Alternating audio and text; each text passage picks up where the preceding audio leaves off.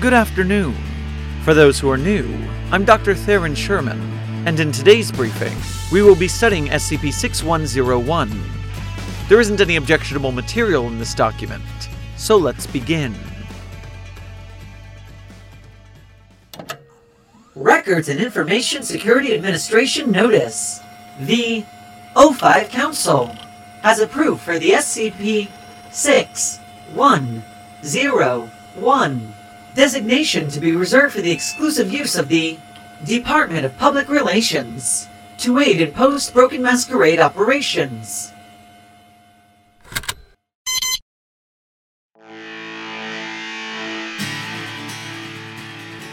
Item number SCP 6101 Classified Cosmic Top Secret Containment Class Esoteric Secondary Class Thaumiel Disruption Class Ekhi Risk Class Danger Special Containment Procedures SCP 6101 is too powerful to contain. He is to be left in the care of his family until the next time the Foundation should call upon him for assistance. Description SCP 6101 is the most powerful SCP. His name is Ethan Prosper. He is 9 years old at time of writing.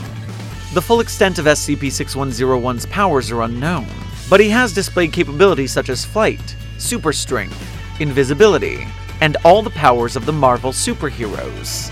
He is anomalously brave and capable of doing anything he sets his mind to. SCP 6101 has two guns which he carries with him at all times. The guns, which he has named Fear and Loathing, shoot bullets of pure light and darkness, respectively. His dog Heidi, sub-designated SCP-6101-1, is the second most powerful SCP. She is fiercely loyal to SCP-6101 and protects him from anomalous organizations who want to use his powers for themselves. Incident Log On May 18, 2028, SCP Omega broke out of its cell in Site 301.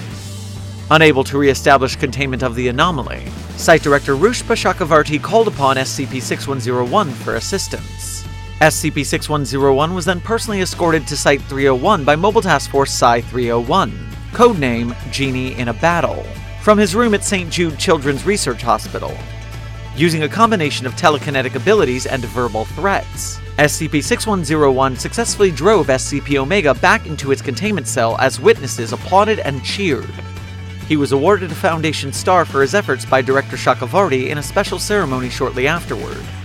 In addition to saving the lives of everyone at Site 301, SCP-6101 became a hero to countless other critically ill children like himself, after reports of his bravery on local news stations led to a surge of donations to the Make-A-Wish Foundation.